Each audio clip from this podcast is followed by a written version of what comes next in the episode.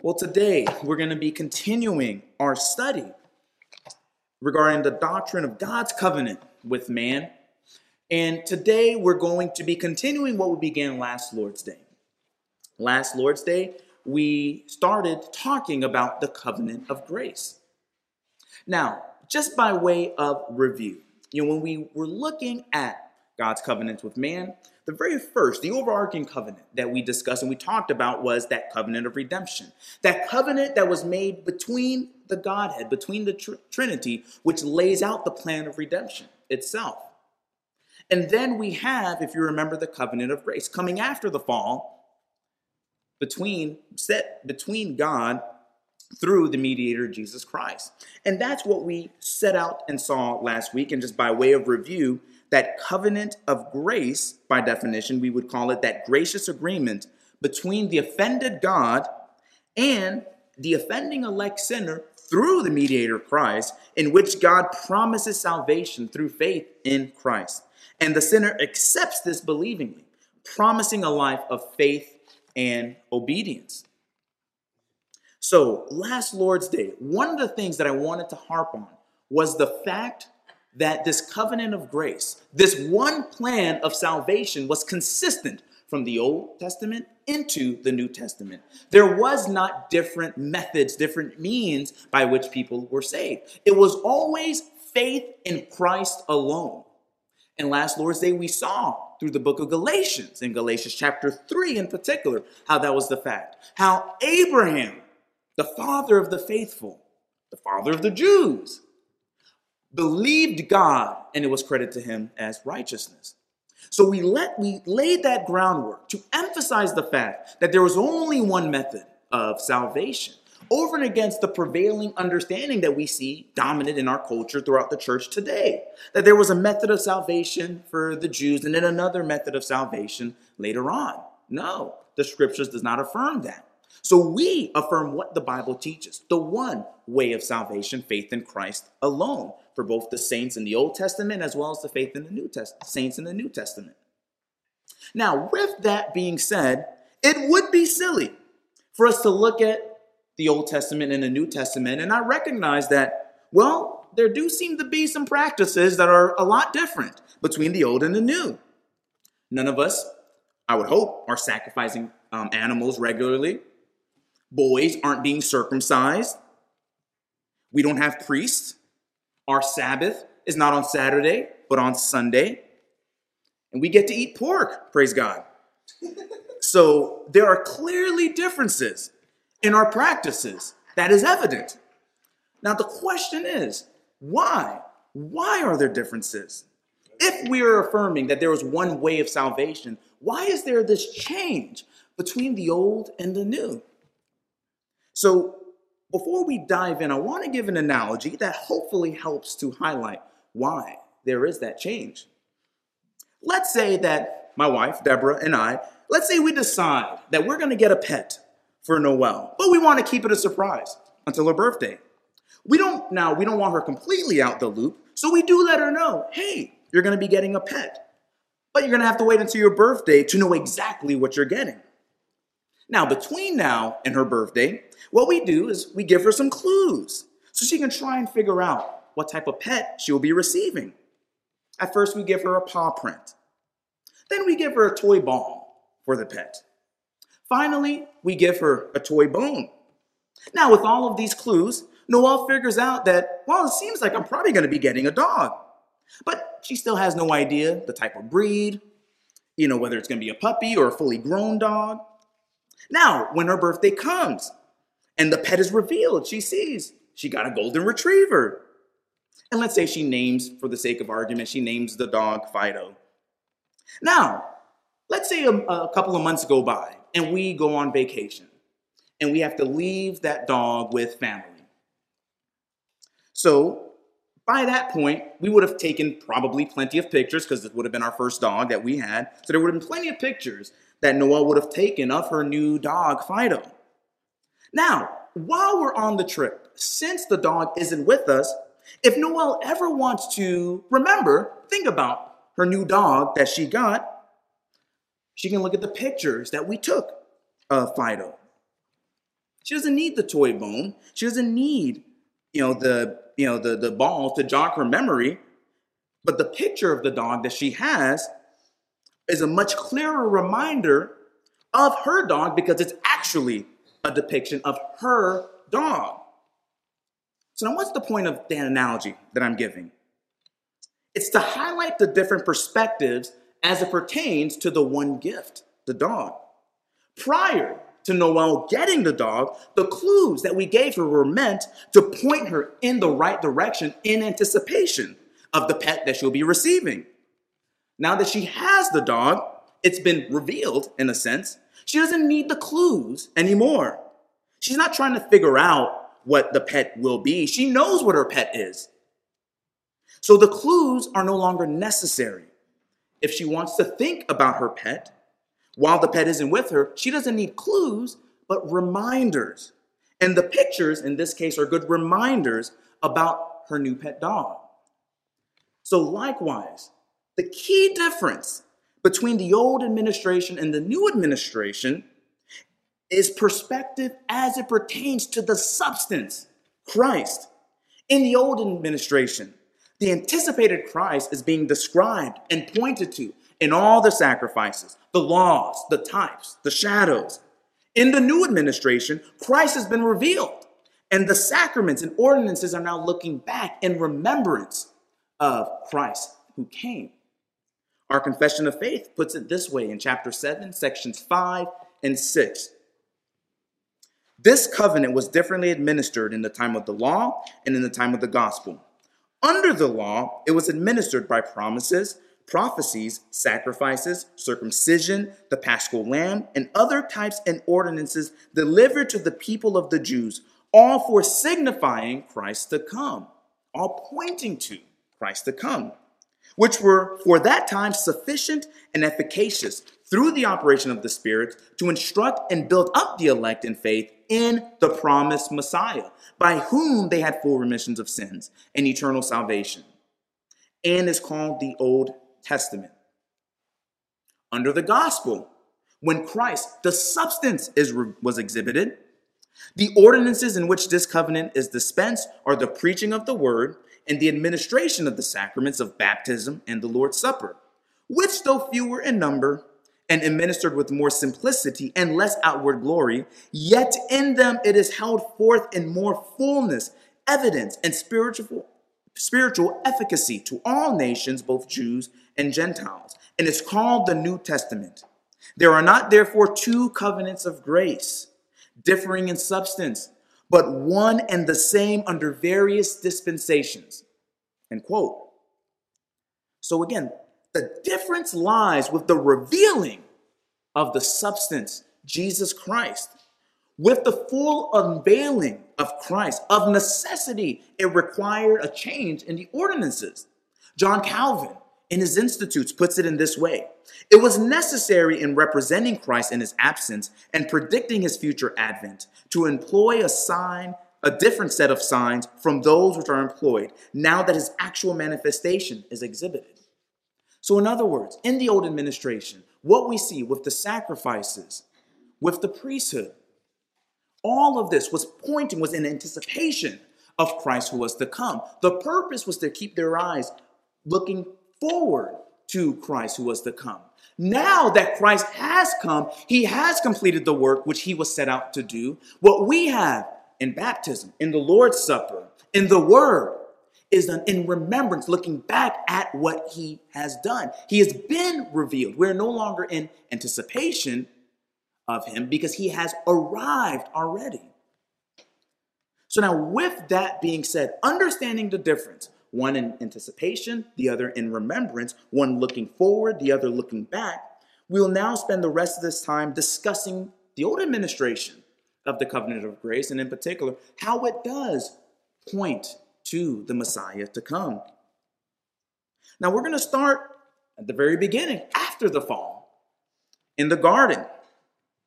After man falls into the estate of sin and misery caused by Adam eating the forbidden fruit, we see God promising to send a redeemer, the seed of the woman we read in Genesis chapter 3, verse 15. We read it last week. I'll read it again. And I will make enemies of you and the woman. He's talking to the serpent, of course, and of your offspring and her descendant. He shall bruise you on the head, and you shall bruise him on the heel. So, as soon as the fall takes place, we see God promising to send a redeemer, to send someone to crush the serpent's head, to deal with the problem of sin that came about because of the fall. Now, after this takes place, Adam, Eve, they have children Cain, Abel. Abel dies. They have another Seth, so on and so forth. They propagate the, the world, their children, their children's children, so on and so forth, to the point that the world becomes corrupt, to the point that God destroys the world by a global flood. Now, he does preserve Noah and his family through the ark, and of course, two of every animal. And after God destroys the world by a flood, we see, starting in Genesis chapter 8, and then going into Genesis chapter 9, which I don't have time to read, but when you have a time, feel free to read. We see that he promises to maintain continuity in days and seasons. We see that he promises to not destroy the world again by a flood as he did. We see that he promises to main, basically to keep things preserved um, until to keep things preserved excuse me now this is what we know or what we read and hear as the noahic covenant itself. Now, this covenant benefits all of mankind and animals. And some have sought to refer to this covenant as a covenant of common grace. Now, obviously, for those of you in, in our church, you understand that the term grace, if you remember from our study as it pertains to the attributes of God, grace is an aspect of God's love, and God's love is only directed towards the elect. So we wouldn't necessarily call it common grace as much as God's goodness extending to all mankind.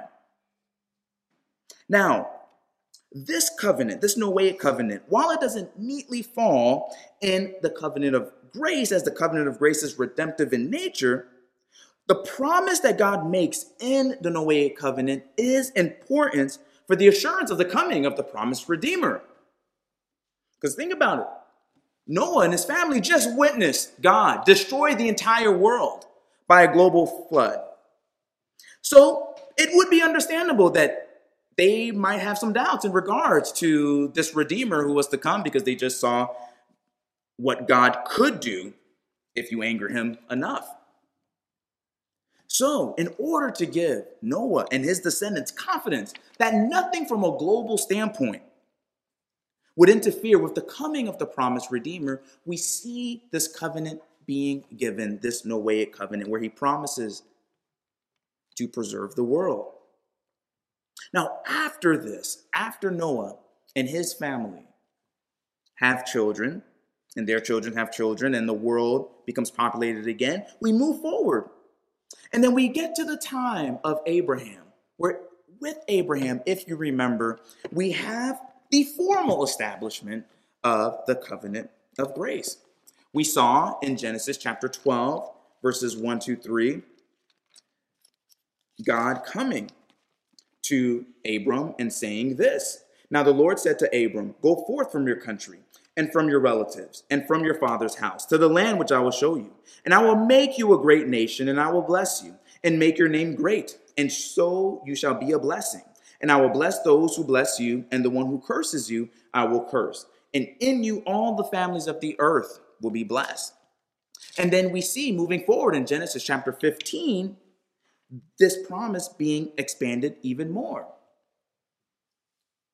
After these things, the word of the Lord came to Abram in a vision, saying, Do not fear, Abram, I am a shield to you. Your reward shall be very great.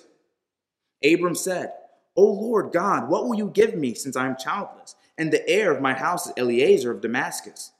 And Abram said, Since you have given no offspring to me, one born in my house is my heir. Then behold, the word of the Lord came to him, saying, This man will not be your heir, but the one who, come, who will come forth from your own body, he shall be your heir.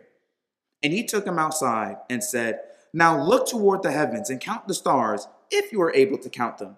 And he said to him, So shall your descendants be. Then he believed in the Lord, and he reckoned it to him as righteousness. So, up to this point, we see the groundwork being laid to establish a covenant, and with Abraham, we have the formal establishment of it. With Abraham, God selects a particular people and promises salvation to them. We see this covenant being expanded even further, or explained even more. Two chapters later in Genesis chapter 17, where we read this in verses 1 through 14. Now, when Abram was 99 years old, the Lord appeared to Abram and said to him, I am God Almighty, walk before me and be blameless. I will establish my covenant between me and you, and I will multiply you exceedingly. Abram fell on his face, and God talked with him, saying, As for me, behold, my covenant is with you, and you will be the father of a multitude of nations. No longer shall your name be called Abram, but your name shall be Abraham for I have made you the father of a multitude of nations. I will make you exceedingly fruitful, and I will make nations of you, and kings will come forth from you. I will establish my covenant between me and you and your descendants after you throughout their generations for an everlasting covenant, to be God to you and to your descendants after you. I will give to you and to your descendants after you the land of your sojournings, all the land of Canaan, for an everlasting possession, and I will be their God. God said further to Abraham, Now as for you, you shall keep my covenant, you and your descendants after you throughout their generations. This is my covenant which you shall keep between me and you and your descendants after you. Every male among you shall be circumcised, and you shall be circumcised in the flesh of your foreskin, and it shall be the sign of the covenant between me and you. And every male among you who is eight days old shall be circumcised throughout your generations. A servant who is born in the house or who is bought with money from any foreigner who is not of your descendants. A servant who is born in your house or who is bought with your money shall surely be circumcised. Thus shall my covenant be in your flesh for an everlasting covenant. But an uncircumcised male who is not circumcised in the flesh of his foreskin, that person shall be cut off from his people. He has broken my covenant. So we see God expanding it even further. If you remember when we talked about what's the essential elements in the covenant, the contracted parties, the promises and the requirements. We see all of this from Genesis 12 and Genesis 15 and Genesis 17. And along what we see here, especially in Genesis chapter 17, along with these essential elements, we see God giving Abraham a specific sign of the covenant that he was to apply not only to himself, but to all the males in his household who were eight days and older. That sign was circumcision.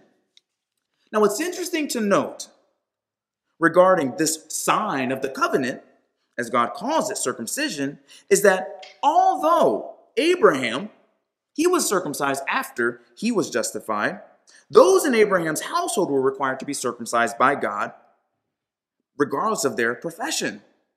In fact, we see with Ishmael that although God explicitly states, when you look forward in, in um, verse 19, that the seed won't come through him, he was still required to be circumcised.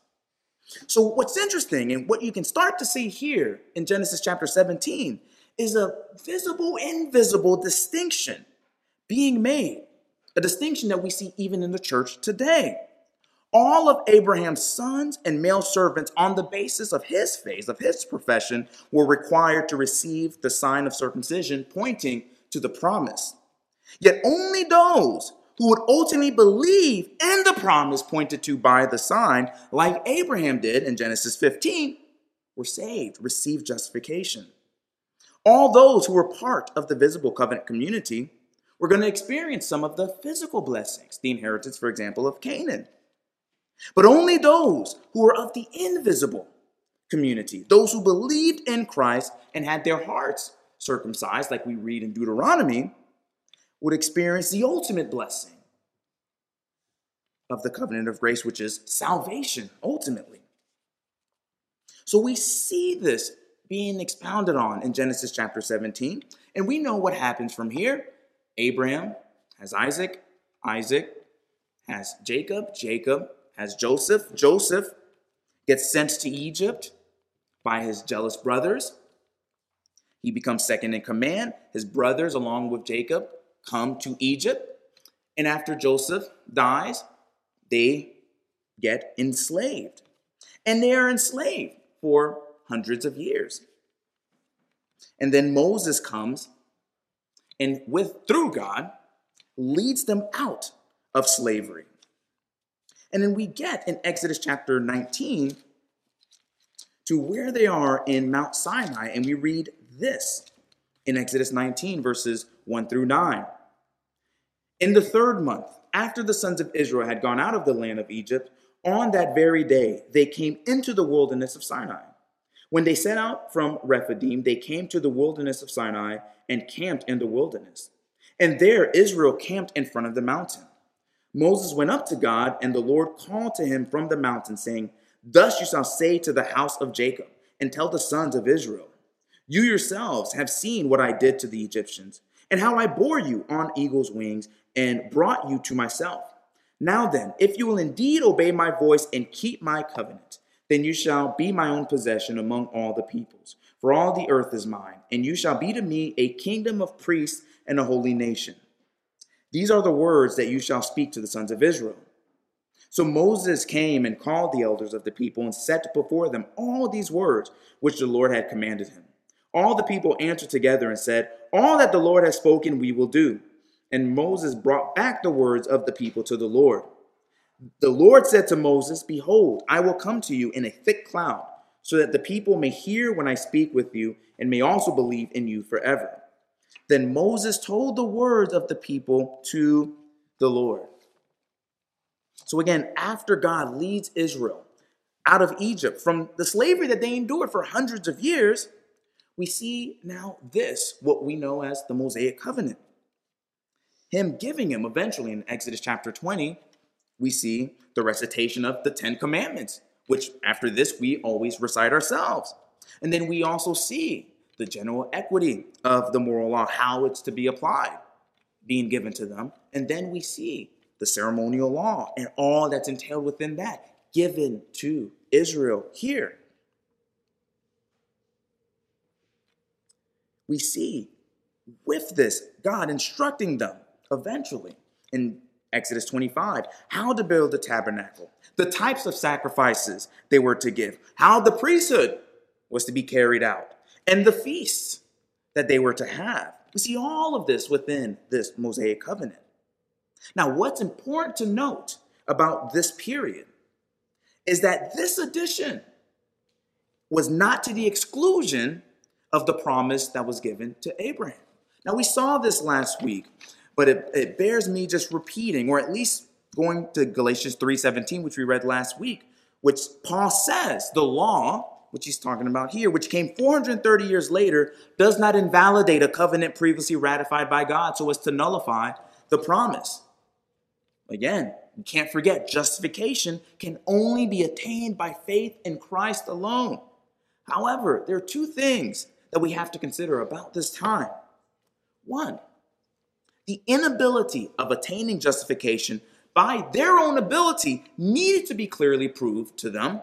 And two, Christ, the person by which they would receive justification, has not yet arrived to deal with sin. And now, this is where the Mosaic Law steps in.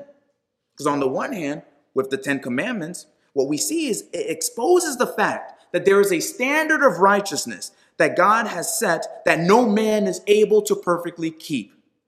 On the other hand, with the sacrifices, the priesthood, and everything else contained in the ceremonial law, we see it points the Jews' eyes toward the Messiah who they must place their faith in. a couple of passages, if you have your Bibles, in the book of Hebrews that I want to read. I would recommend, if you have time, to just read Hebrews 7 through Hebrews 10 because it really highlights this. Obviously, I don't have time to read all of this, but I will read certain points from here, starting in Hebrews 8, verses 4 and 5. Listen to what the author of Hebrews says. Now, if he, talking about Christ, were on earth, he would not be a priest at all, since there are those who offer the gifts according to the law, who serve a copy and shadow of the heavenly things. Just as Moses was warned by God when he was about to erect the tabernacle. For, and now he quotes from Exodus 25, verse 40. See, he says, that you make all things according to the pattern which was shown to you on the mountain. So the writer is making the point that the tabernacle was a pattern of something else. And then we see what that is Hebrews chapter 9, verses 11 through 14. But when Christ appeared as a high priest of the good things to come, he entered through the greater and more perfect tabernacle, not made with hands, that is to say, not of this creation, and not through the blood of goats and calves, but through his own blood. He entered the holy place once for all, having obtained eternal redemption. For if the blood of goats and bulls and the ashes of a heifer, sprinkling those who have been defiled, sanctify for the cleansing of the flesh, how much more will the blood of Christ, who through the eternal Spirit offered himself without blemish to God, cleanse your conscience from dead works to serve the living God? So we see here the shadow in the earthly tabernacle was pointing to the heavenly tabernacle, which Christ entered into himself. And then we see finally in Hebrews 10, verses 1 through 14.